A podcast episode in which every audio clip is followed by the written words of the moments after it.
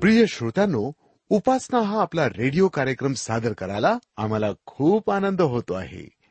आपण कार्यक्रम लक्षपूर्वक ऐकता आणि तो आपल्याला आवडतो याचा पुरावा म्हणजे आपण पाठवलेली ही हजारो पत्र. मित्रांनो काही तत्वज्ञानी म्हणतात खा प्या आणि मजा करा. पैसे नसतील तर कर्ज काढा पण चैन मात्र निश्चित करा. स्वर्गीय आनंद हवा तर नशा करा. मादक द्रव्यांची किंवा दारूची. पण यांना खरंच सुखशांती मिळते? ही नशा उतरल्यावर नैराश्य विफलताच दिसू लागते. पण एकदा देवावर भाव ठेवून तर बघा देवभक्तीच्या नशेमध्ये गडून जा. ही नशा एकदा चढली ना की स्वर्गीय आनंद मिळेल. दुःख काळजा देव निवारण करील. जीवनामध्ये चमत्कार घडतील. उपासना कार्यक्रमामध्ये आपलं जीवन कसं बदलून टाकायचं एखादी जादूची कांडी फिरवून हेच आम्ही आपल्याला सांगतो. मित्रांनो या उपासनेमध्ये सामील होण्यासाठी मनाची तयारी करूया या भक्तिगीतानं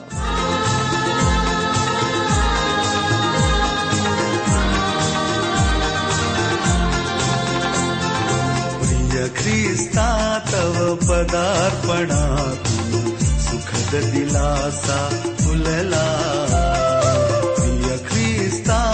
भव पदार्पणातून सुखद दिलासा फुलला.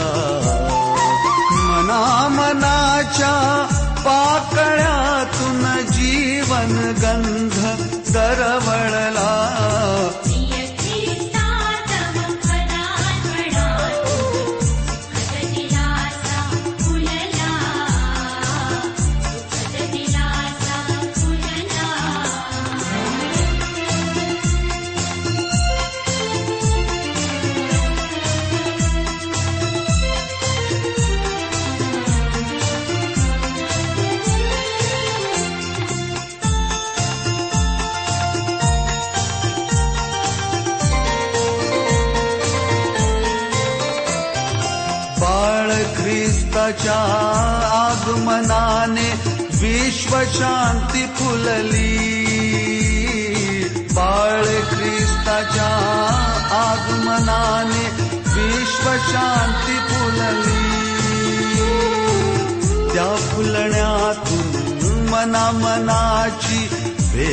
ू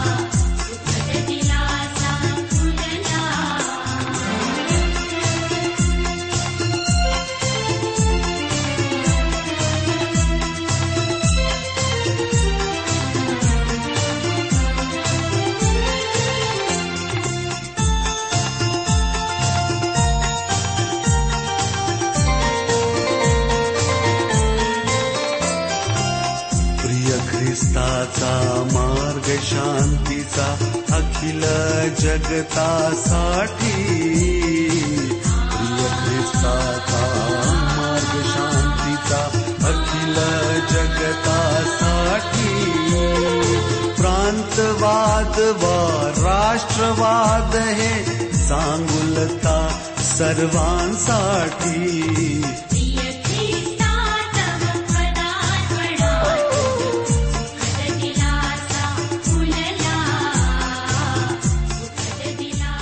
ह्यावेळेला आपण प्रार्थना करूया.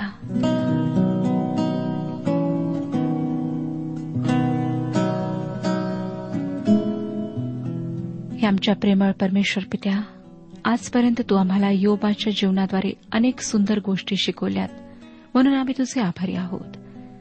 आमच्यावर तुझ्या इच्छेनुसार जी संकट येतात त्यांच्याबद्दल आम्ही तुला धन्यवाद देतो कारण त्याद्वारे तू आम्हाला तुझ्या अगदी जवळ घेतोस.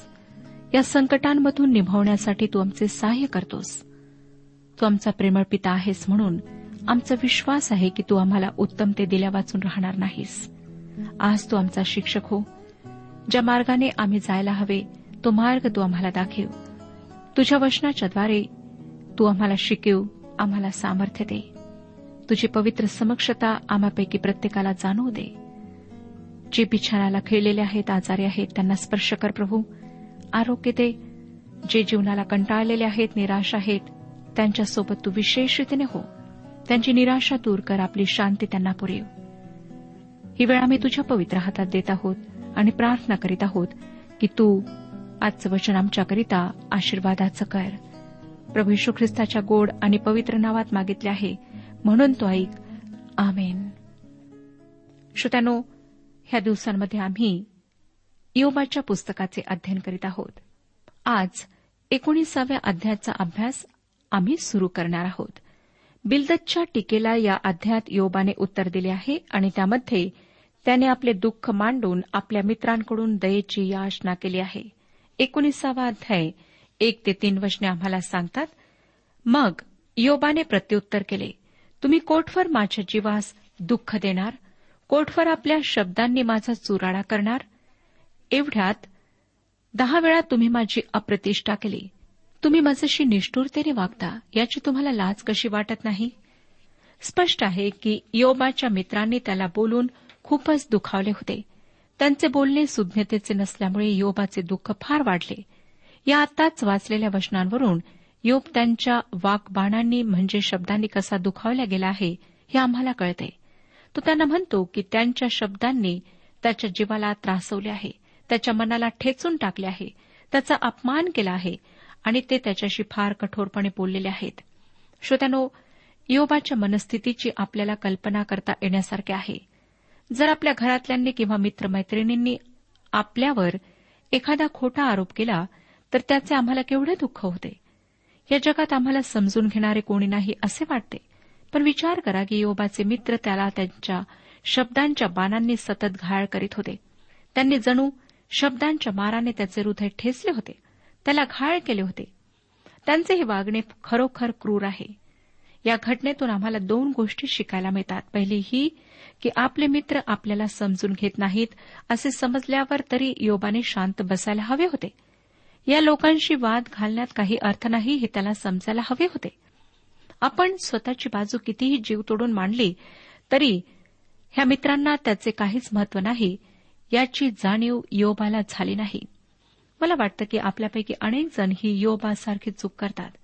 बऱ्याचदा आमचे मित्र व आप्तजन आमच्याविषयी गैरसमज करून घेतात व त्यानुसार एकतर सतत सल्ला देतात किंवा टोमणे मारतात किंवा कडक टीका करतात.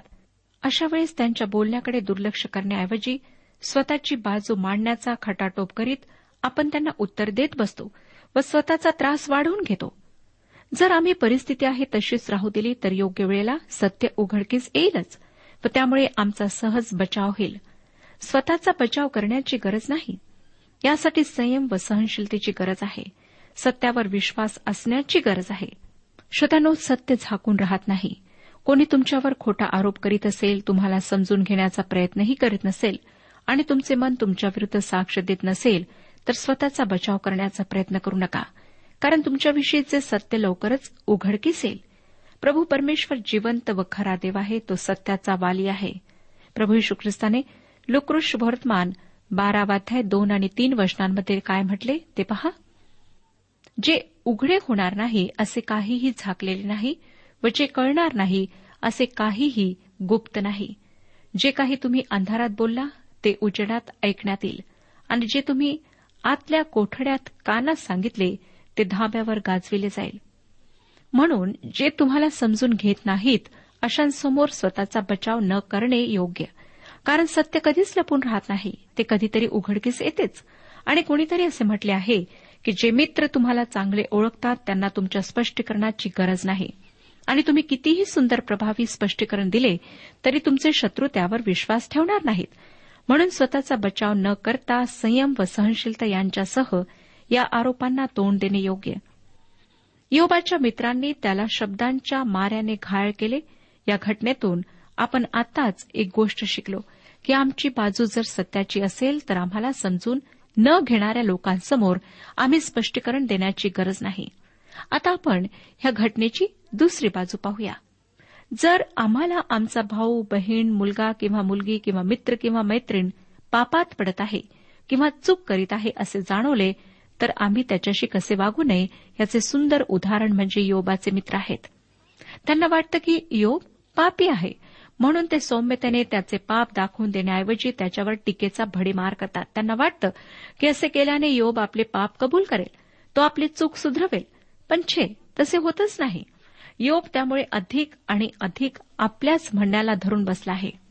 श्रोत्यानो हे असले प्रसंग आमच्या दैनंदिन जीवनात नेहमीच येतात. सासूला वाटतं की आपली सून चुकते आहे. पण प्रेमाने तिच्याशी बोलून जसे लेकीला समजून सांगावे तसे ती सुनेला समजून सांगत नाही. त्या उलट आपल्या मुलाजवळ तिची तक्रार करते किंवा तिला टोमणे मारते किंवा तिच्यावर जोरदार टीका करते. तिच्या कोणत्याही चांगल्या गोष्टी सासू लक्षात घेत नाही. उलट तिला येता जाता घालून पाडून कसे बोलायचे याकडे तिचे लक्ष असते.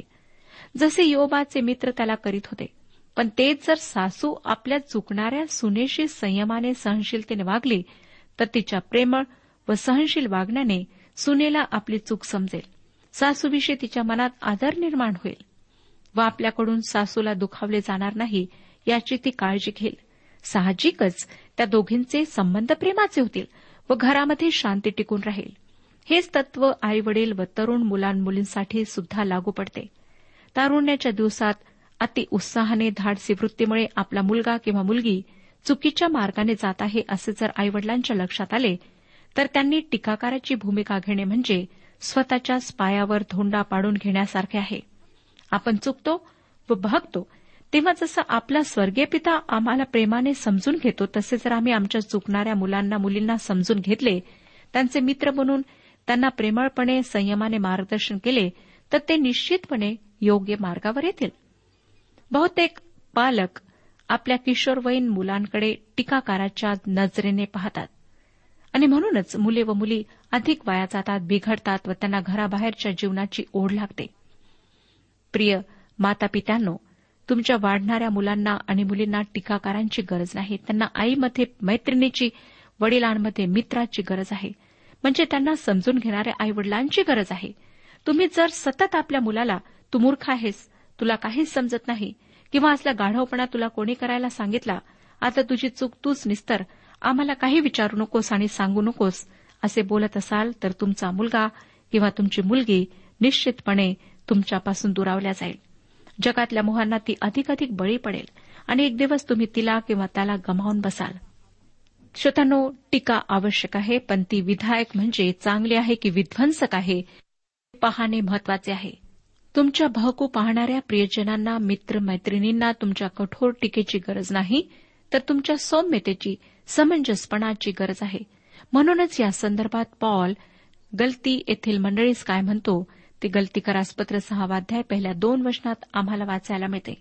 तो म्हणतो भावांनो कोणी माणूस एखाद्या पापात सापडला तर जे तुम्ही आत्मिक आहात ते तुम्ही अशाला सौम्यतेच्या आत्म्याने सुधारा. तूही आपण परीक्षेत पडू नये म्हणून स्वतःला सांभाळा. तुम्ही एकमेकांची ओझी व्हा आणि अशा रीतीने ख्रिस्ताचा नियम पूर्ण करा. प्रिय दोन गोष्टी आपण आताच पाहिल्या. एक म्हणजे जर आम्ही सत्याच्या बाजूने आहोत तर आम्हाला समजून न घेणाऱ्या लोकांसमोर स्पष्टीकरण देण्याचा खटाटोप करण्याची आम्हाला गरज नाही. आणि दुसरे म्हणजे जर आमच्यापैकी कोणी चूक करीत असेल तर सौम्यतेच्या आत्म्याने आम्ही त्या व्यक्तीला सुधरवले पाहिजे. कडक टीका किंवा भांडण करून नव्हे.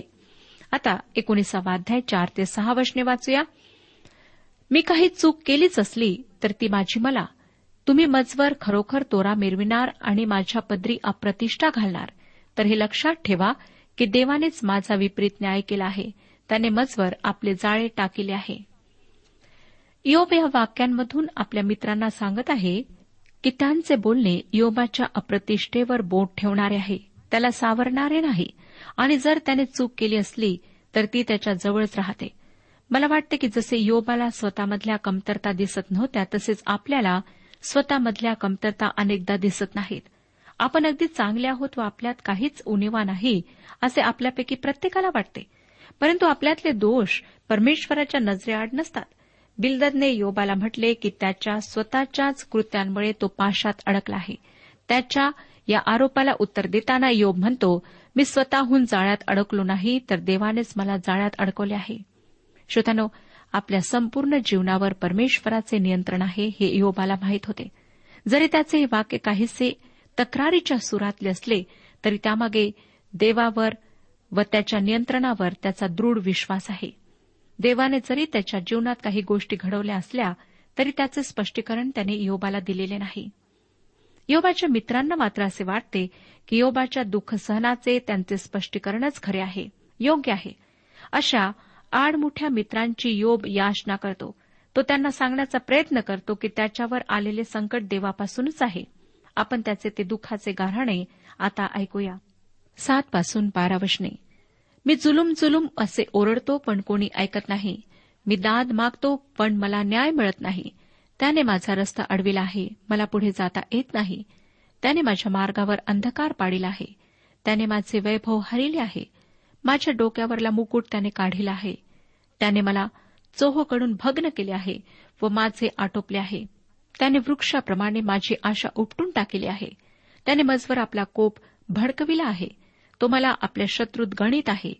त्याच्या फौजा जमून मजवर मोर्चा लावित आहेत. त्यांनी माझ्या डेऱ्याभोवती तळ दिला आहे. श्रोत्यानो योबाला देवाचा क्रोध हे स्वतःच्या दुःखाचे कारण वाटे. देव आपल्याशी फारच कडकपणे वागत आहे. तो त्याच्या आर्त हाकेला उत्तर देत नाही. त्याला न्याय मिळत नाही. त्याचा सन्मान त्याच्यापासून काढून घेतलेला आहे. म्हणजे तो पूर्वी गावच्या सन्माननीय लोकांमध्ये बसायचा. आता तो राखेच्या ढिगाऱ्यावर गळवांनी पिडलेला असा बसलेला आहे. आधी एके ठिकाणी योबाने म्हटले की झाड जरी कापल्या गेले तरी त्याच्या ठाई आशा असते. कारण पाण्याच्या वासाने त्याची मुळे तरारतात व पुन्हा अंकुरतात. पण आता तो म्हणतो की देवाने तर त्याची स्थिती उपटलेल्या झाडासारखी केली आहे. आणि देवच जर माझा शत्रू झाला तर मला आश्रयाचे विसाव्याचे काय ठिकाण असणार असा प्रश्न योब त्यांना विचारू पाहतो.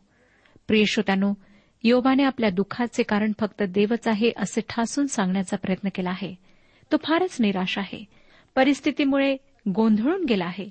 परमेश्वरापासूनच आपले संकट आहे हे त्याला समजत असले तरी ते का आहे हे त्याला समजत नाही. अशा मनस्थितीत सर्व नकारात्मक विचार त्याच्या मनात येणे साहजिकच आहे.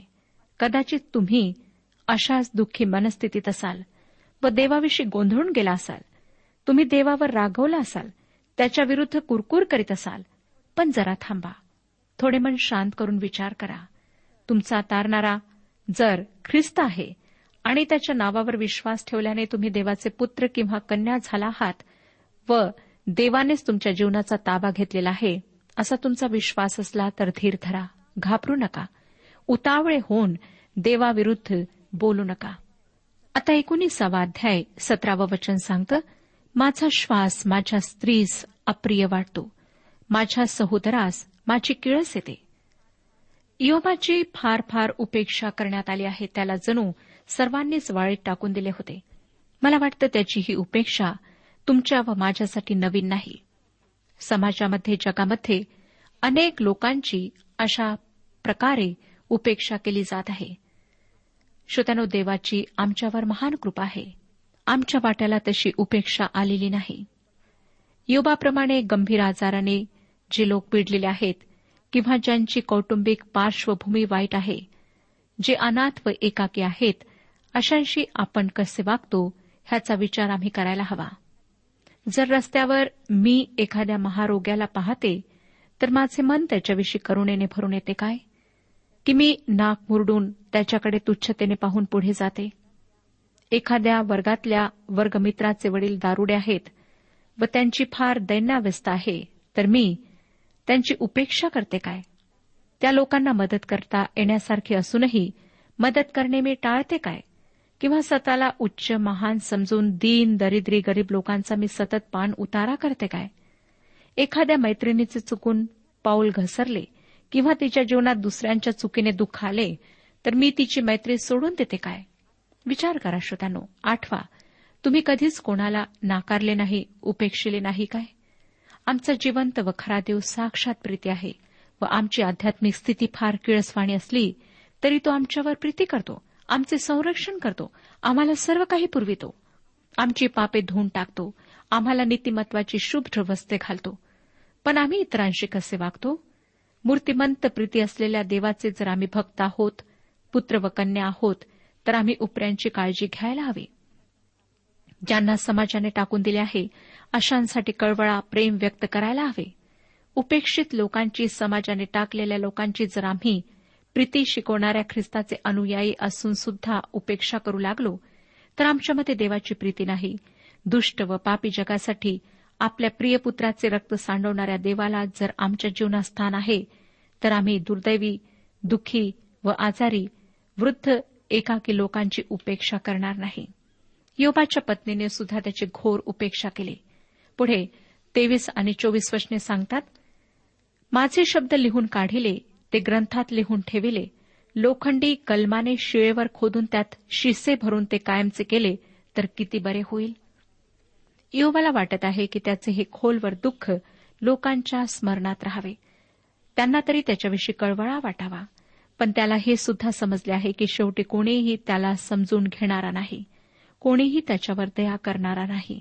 आणि या घोर निराशेच्या अंधारात त्याच्याजवळ एक आशेचा किरण आहे. त्यासाठी पुढची वचने आपण वाचूया. पंचवीस ते सत्तावीस वचने सांगतात मला तर ठाऊक आहे की माझा उद्धारक जिवंत आहे.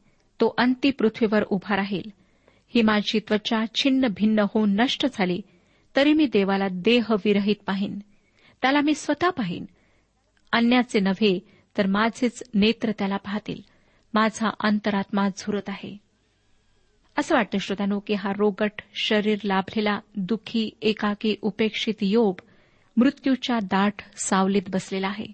तो कणत आहे वेदनेने व्याकुळ होऊन रडत आहे. कोणी त्याचे ऐकून घ्यावे म्हणून दयेची भीक मागत आहे.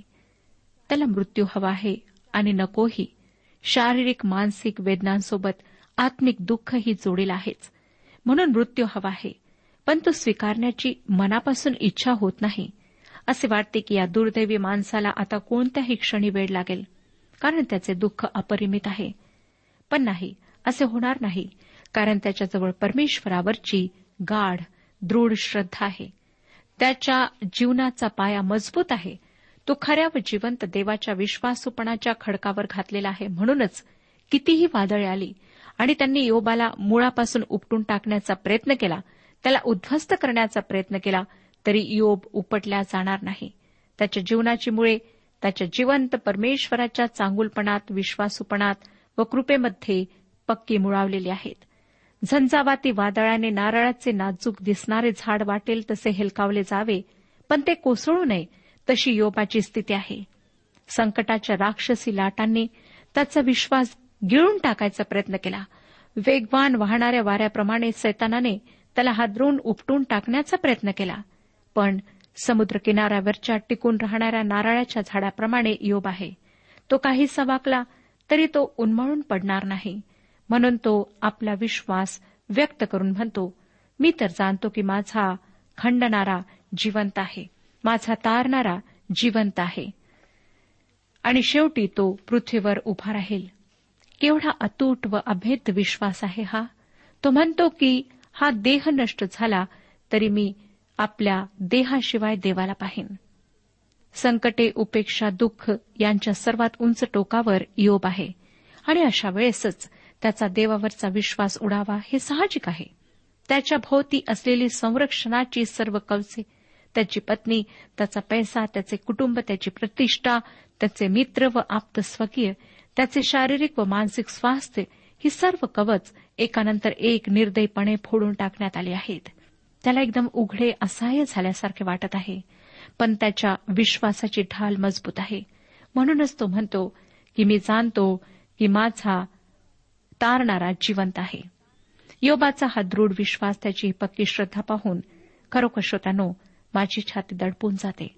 हा माणूस विश्वासाचा मोठा उत्तुंग मेरुमणी आहे आणि त्याच्यासमोर मी काहीच नाही याची मला जाणीव होते.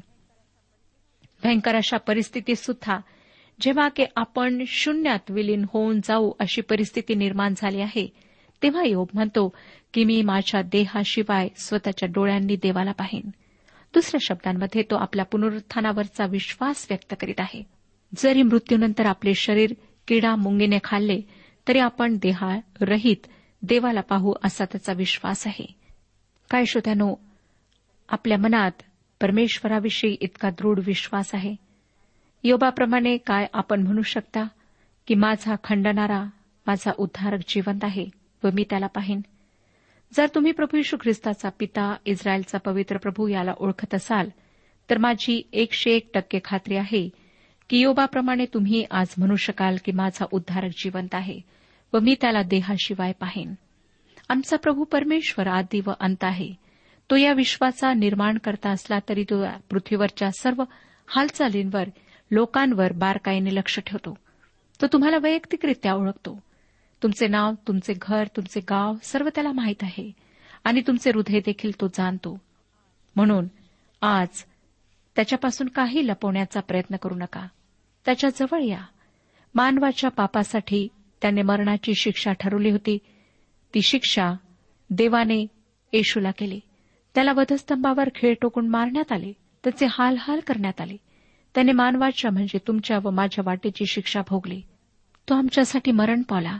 व देवाने त्याच्या या त्यागावर विश्वास ठेवणाऱ्या प्रत्येकाचा स्वतःबरोबर समेट करून घेतला. कलसेकारात पत्र पहिला अध्याय तेरा आणि चौदा वचने सांगतात त्याने आपल्याला अंधाराच्या सत्तेतून काढून आपल्या प्रिय पुत्राच्या राज्यात आणून ठेवले.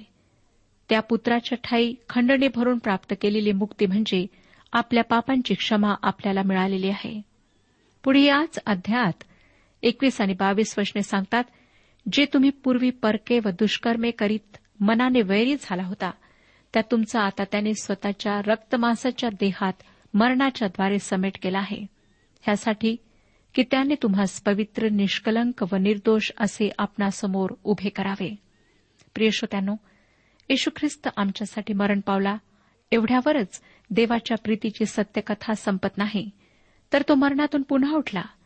व त्याच्यावर विश्वास ठेवणाऱ्यांना सार्वकालिक जीवन प्राप्त होते. ते मरणातून जीवनात पार जातात. या सत्यापर्यंत नेणारी देवाची प्रीती आहे. मरणावर सर्वात भयप्रद गोष्टीवर देवाने आम्हाला अशा प्रकारे ख्रिस्ताच्या पुनरुत्थानाद्वारे विजय दिलेला आहे. आज आपण हे आश्वासन प्राप्त करू शकता. ख्रिस्ताजवळ या तारणारा म्हणून त्याच्यावर विश्वास ठेवा. आपल्या पापांबद्दल पश्चाताप करा. आणि सार्वकालिक जीवनाची आशा एक आश्वासन प्राप्त करून घ्या. प्रभू परमेश्वर आपणा सर्वांस आशीर्वाद देऊ. आजच्या उपासना कार्यक्रमात परमेश्वराच्या जिवंत वचनातून मार्गदर्शन आपण ऐकलं. आजच्या या वचनातून आपणास काही आशीर्वाद मिळाला असेल यात काही शंका नाही. सुदैव जीवनविषयक काही शंका असल्यास किंवा काही प्रश्न असल्यास किंवा काही प्रार्थना निवेदन असल्यास पत्राद्वारे आम्हास अवश्य कळवा. आम्हाला अगदी आनंदच होईल. पत्र व्यवहारासाठी आमचा पत्ता लिहून घ्यावा. कार्यक्रम उपासना पोस्ट बॉक्स क्रमांक एक शून्य दोन बेजनबाग नागपूर पिनकोड क्रमांक चार चार शून्य शून्य शून्य चार. आमचा ईमेल ॲड्रेस आहे Marathi T T B at radio eight eight two dot com. Email address पुन्हा एकदा ऐका. Marathi T T B at radio eight eight two dot com बरं तर आता इथंच थांबूया कारण आपल्या कार्यक्रमाची वेळही संपत आलेली आहे. पुन्हा आपली भेट आपल्या पुढल्या कार्यक्रमात तोपर्यंत नमस्कार.